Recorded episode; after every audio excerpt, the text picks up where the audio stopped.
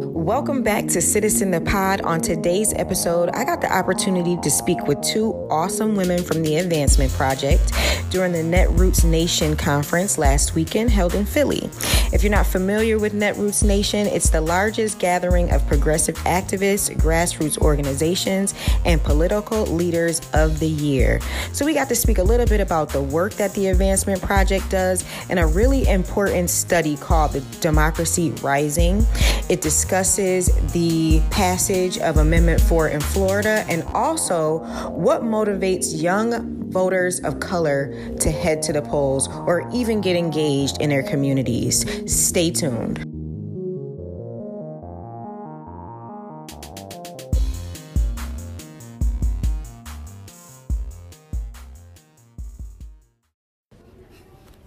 Hey citizens, it's Kena Zantel. It has been a long time since we've had a chat, but I'm here live at Netroots with some really cool people who are out here on the front lines, getting it done, getting us engaged, getting us ready for twenty twenty. It's around the corner. I'm excited. They're excited. So let me jump right in. So I'm sitting here with Geraldine and Denise of the Advancement Project National Office. So they're, like I mentioned before, they're on the front lines, they're getting the work done, and they've been doing some great work to protect our right to vote. So ladies, where should we start? What does the Advancement Project do, and how does that relate to voter rights and voter disenfranchisement?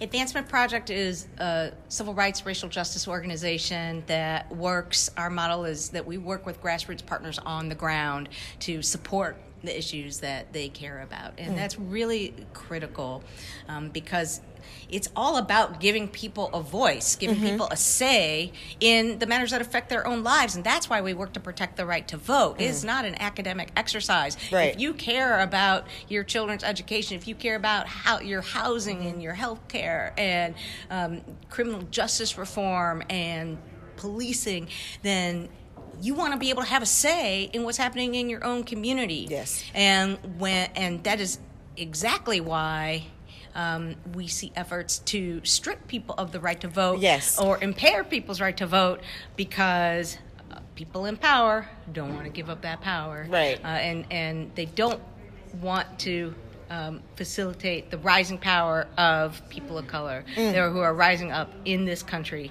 And so we work to make sure that everybody has the right to vote so that they can do the things that they want to do. Right. And they can speak out their truths and mm. their voices. Mm. So for you, what does it, the Advancement Project mean to you and the work that you're doing? So when it comes to voting rights, I think what's very special about Advancement Project is we really have a model that is rooted in um, a community model that recognizes the genius of quote-unquote ordinary people. Mm-hmm. Um, so we work with uh, brown and black communities, and we do it with a racial justice lens. And so the legal strategies that we use, the communication strategies that we use um, are not us parachuting as a national organization. They are co-created. Uh, we co-collaborate with partners to really strengthen and build capacity in their organizations. But at the same time, I think we try to strengthen uh, different networks that are uh, already apparent on the ground, mm-hmm. and then we try to support them through their campaigns. And so it's a real model that I think builds capacity for the long term. Mm-hmm. And when it comes to voting rights, we know that folks who are really um, invested in voter suppression mm-hmm. are really invested for the long term. Yes. They're thinking twenty, thirty they years are. ahead. Mm-hmm. So it is our job to think about um, not only defensive strategies, but the ways that we can really actualize the vision that communities want to see for themselves. Mm-hmm. Um, and really that's what energizes folks. So with twenty twenty coming up, it's even more important, but it's really, really important for the long term yes. that folks are able to access the ballot. And so it's been a pleasure working with Denise and other folks in our voter protection program. Mm. So this is definitely the work that we see happening across the country, and it's extremely important that we continue this fight. Um, it's funny that you mentioned like the long game, and because we were recently Well, recently we've seen how Florida has decided to walk back a mandate by the people to allow felons to vote. I mean, they're legitimately putting together a poll tax program that we know is unconstitutional. Um, we've seen what happened in Georgia, t- you know, closing voting booths down in predominantly black and brown communities, um, purging eighty thousand people from their voter rolls. It happened, I believe, in Kentucky as well. Um, there was a few states, and we've talked about this on other episodes. Uh, so it's just, it's becoming even more important for us to also just like exercise that right too. So when you guys are out in a community and people talk about voter disenfranchisement, do they fully understand the levels in which people are going to go to keep them from the voting booths? Like, are, is it sinking in that this is something that people really want to just take from us? And it's just about, like you said, maintaining power. I, I think it's really more about talking about how we build power. Mm-hmm. Um, and, you know, people realizing that they have to exercise that voice in order to be able to fight the forces mm-hmm. that want to hold back their, their power. Mm-hmm. You know, I mean, we're looking at changing demographics in this country. Right. That's why, make no bones about it, that's why we're seeing this spate of voter suppression laws across the country. Right. Because we know yeah. that America is going to be a majority non-white nation in just a few years. Mm-hmm. Right? And um, that's inc- that's an incredible opportunity, and we mm-hmm. need to capture that opportunity so people can seize upon the power that they have. And that's how we fight these right. measures. Mm-hmm. Um, I, I am convinced at the end of the day that we are going to defeat these measures and to strip so people of their, of their rights. Um, unfortunately, you know, this, these suppressive efforts feed upon themselves, and, and when... because voting is all about dignity. It's yes. how society tells you you matter. Literally, we count you. Yes. So if you are deprived of the right to vote, it says you don't count. Right. And so it's no wonder that people whose rights have been um, trampled upon, not just for deca- decades, not just for generations, but for centuries, mm-hmm. are ha- are disillusioned by that process. Yeah. Yeah. Nobody believes my, my voice matters. Why right. should I exercise Why should I... my voice? Yes. And, and and that's the challenge, I think, because it's precisely by exercising those voices, their voices, people's voices, that they can overcome mm-hmm. these efforts to hold them back. Mm-hmm. Yeah, I want to go back to something you said mm-hmm. about when it comes to disenfranchisement, uh, do the folks that we encounter, are they really aware mm-hmm. about the level of sophistication and, and all of the ways mm-hmm. that um, structures are making it harder for them to to actually access the vote?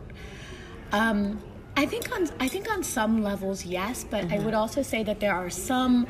Um, I think sometimes people don't realize the extent to which the the, the various tactics that are being used are coordinated mm-hmm. and are strategized. So they're not by happenstance. Okay. So in Florida, when we think about felony disenfranchisement, and the, in the writing of the report Democracy Rising, which came out earlier this year, mm-hmm. Um, what we really found in our research, and this was original research that our staff did, was that felony disenfranchisement, actually keeping people who've been convicted of felonies, doesn't mean that they've ever been incarcerated, right? Some of these folks are people who got community service, they um, were on, put on probation, but there's a whole class of folks who um, are disenfranchised, and how that really creates and adds to a web of disempowerment. Mm. And so we found correlations of felony disenfranchisement and how disproportionately that impacted black and brown communities, right? right? Mm-hmm. Um, which was the original intent mm-hmm. um, during Reconstruction. Right.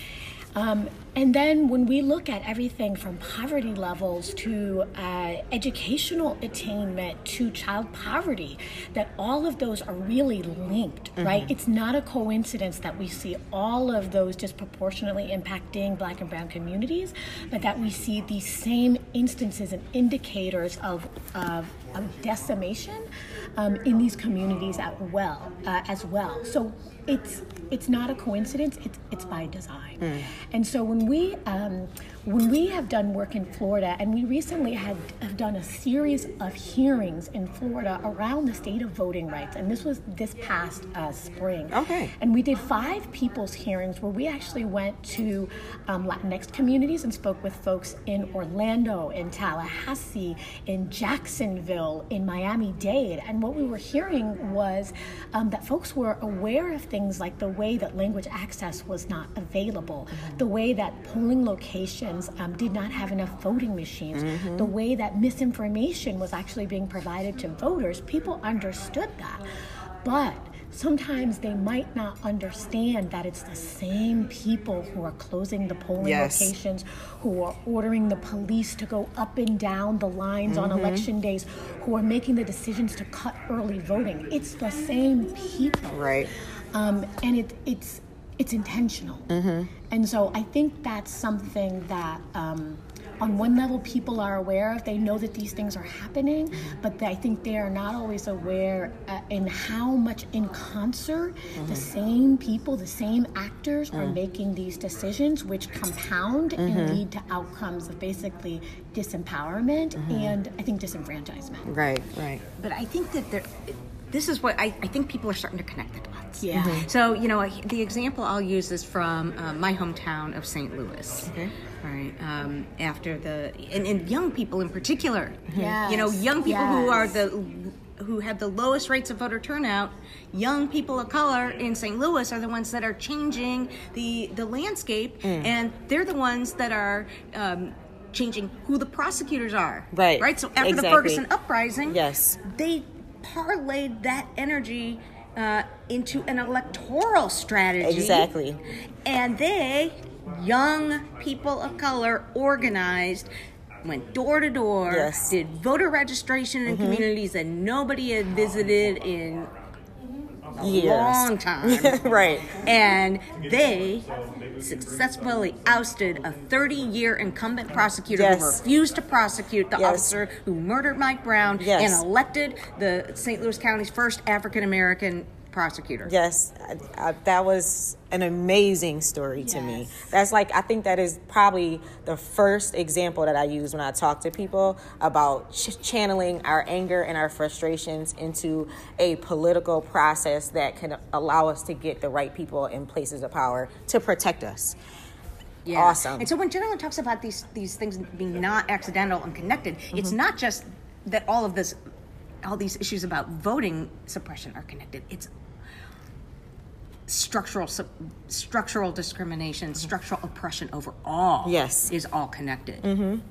right? So when Black and brown people don't come out to vote, that's how uh, a white prosecutor keeps his job keeps his job for thirty years. For thirty years. Right? right? And so that that that realization that there's power there mm-hmm. to change who's on the school board, to change who's on the city council. Yes. Right? Mm-hmm. Mike Brown's mom ran for city council this exactly. last year in Ferguson. Awesome. In yeah. a community that, when Mike Brown was killed, had an all-white city council. Right. Of course. Of course they did. Right? no, they don't, I agree. Don't anymore. Yeah. Yeah, and I think I was looking at um, the voter the voter turnout rates before the Ferguson uprising, where we're at like seven percent. It was pretty low. Um, but after, you know, after that whole ordeal and uh, just the traumatic experience as a community, it w- they knew it was time. They knew it was time. And I'm hoping other communities don't have to have another Mike Brown, you know, in order to get us to move. But I think the tide is turning because, as you both mentioned, young people are, are pulling this wheel and this train no matter what.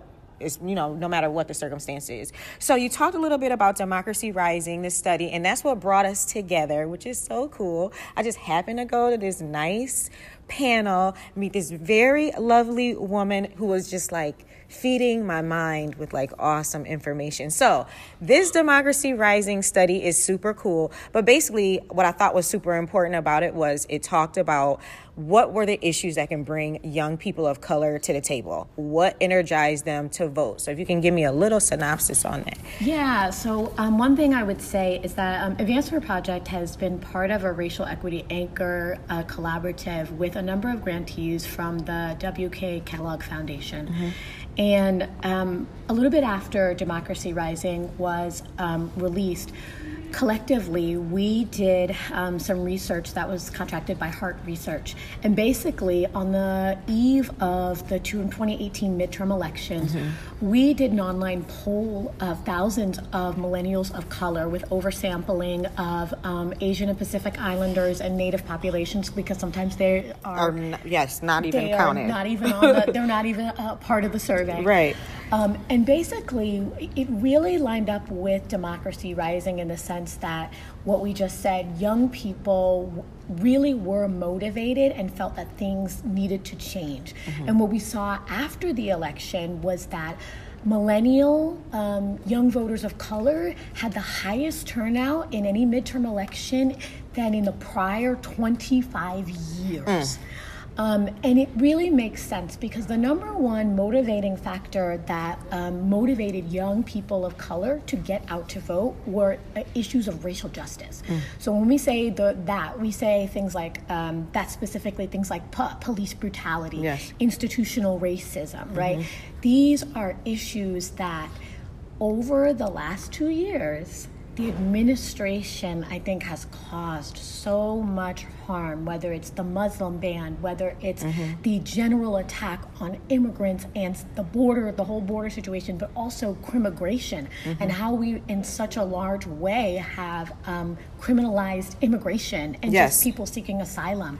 Um, talking about shithole countries, yes. right? Like, these are real things that have happened that I think have mobilized and engaged millennials of color. Mm-hmm. And as a result, we did, right? We did this online uh, poll that showed that they were, you know, they were motivated and they were being motivated. And it makes sense because um, after the election, when the results were really coming back and the turnout data was coming back, we saw that they, you know, they were at the polls this time.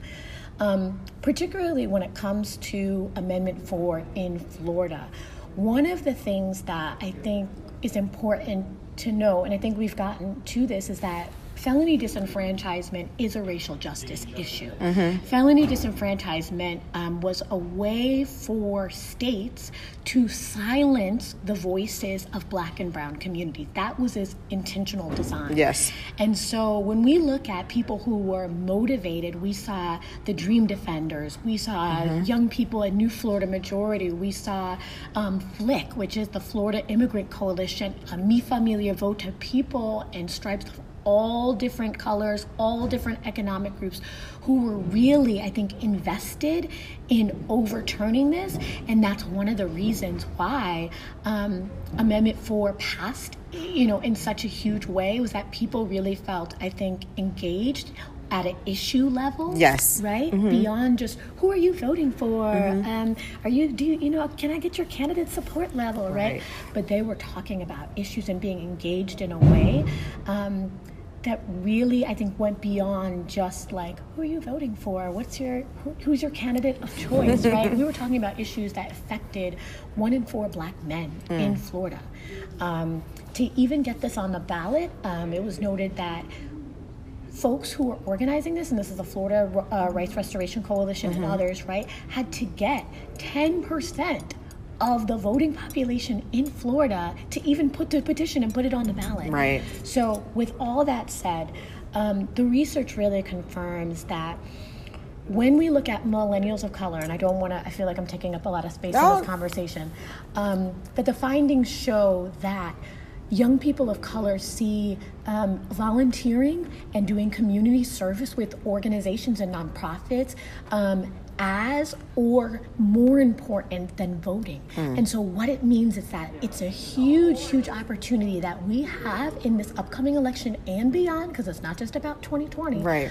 um, to engage these folks beyond election day. Mm-hmm. So, you know, how are your schools being um, put together? Mm-hmm. What do you want your communities to look like? These are folks who feel that that is just as important as voting. And so what it means is that we have to go after millennials of color, because by twenty forty-five, people of color are going to be the majority. Yes. And the folks who are going to be the largest, one of the largest voting blocks are now what we call millennials. Mm-hmm. So if we can engage them early, yes. engage them around issues, that means we can build a pipeline of folks who are like, I'm invested in my community, mm-hmm. I'm invested in power building, mm-hmm. and we can make sure that systemically their voice is heard. Mm-hmm. So it's It's just been, I think it just confirms what a lot of racial justice organizations have ar- already known, already right? Know. We mm-hmm. have to be explicit about race in talking to millennials of color, but also um, the study just shows now we have the receipts. Yes. We have the receipts. Mm-hmm. Yeah, this is about power building. Mm-hmm. Absolutely. And, and, and as organizations, we have to move away from the sort of transactional nature yes. of the work. Mm-hmm. Um, it, it, you know, it, it. Yeah, maybe we file a lawsuit to challenge this particular photo I D law, but that's it, that's just one piece of a much bigger po- yes, puzzle, right? Mm-hmm. This is about power building. This is about the long term, um, and each of these pieces are a, a critical part of that infrastructure, mm-hmm. uh, because ultimately the goal is to create spaces for communities to build power. Mm-hmm.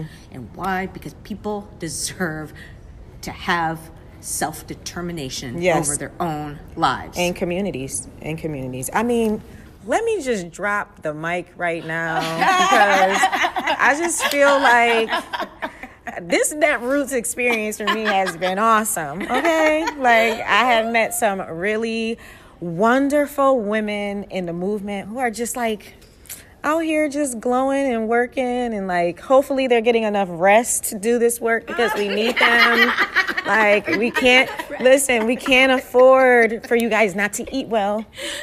Get a little self-care, because it, like you said, we're in it for the long haul. This is not, there is no short wins here.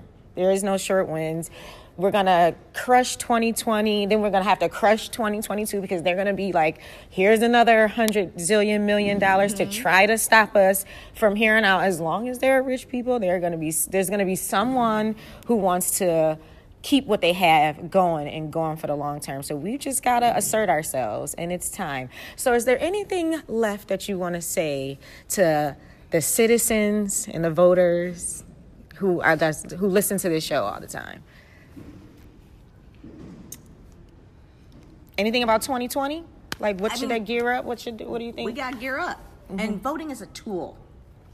It's not. It, it, it's not the end in and of itself. It's yes, a it's, tool it's a tool to be able to build power and to be able to have a say and to be able to make change in, in communities. Awesome. So, to do that, it needs to be all hands on deck. We need to make sure everybody is registered. We need to stop barriers to the ballot.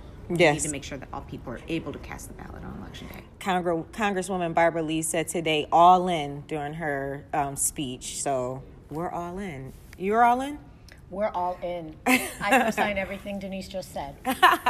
All in. So listen, Netroots has been awesome. I want to thank my guests from the Advancement Project um, for talking to me and getting it done right before Senator Elizabeth Warren goes on. So thank you.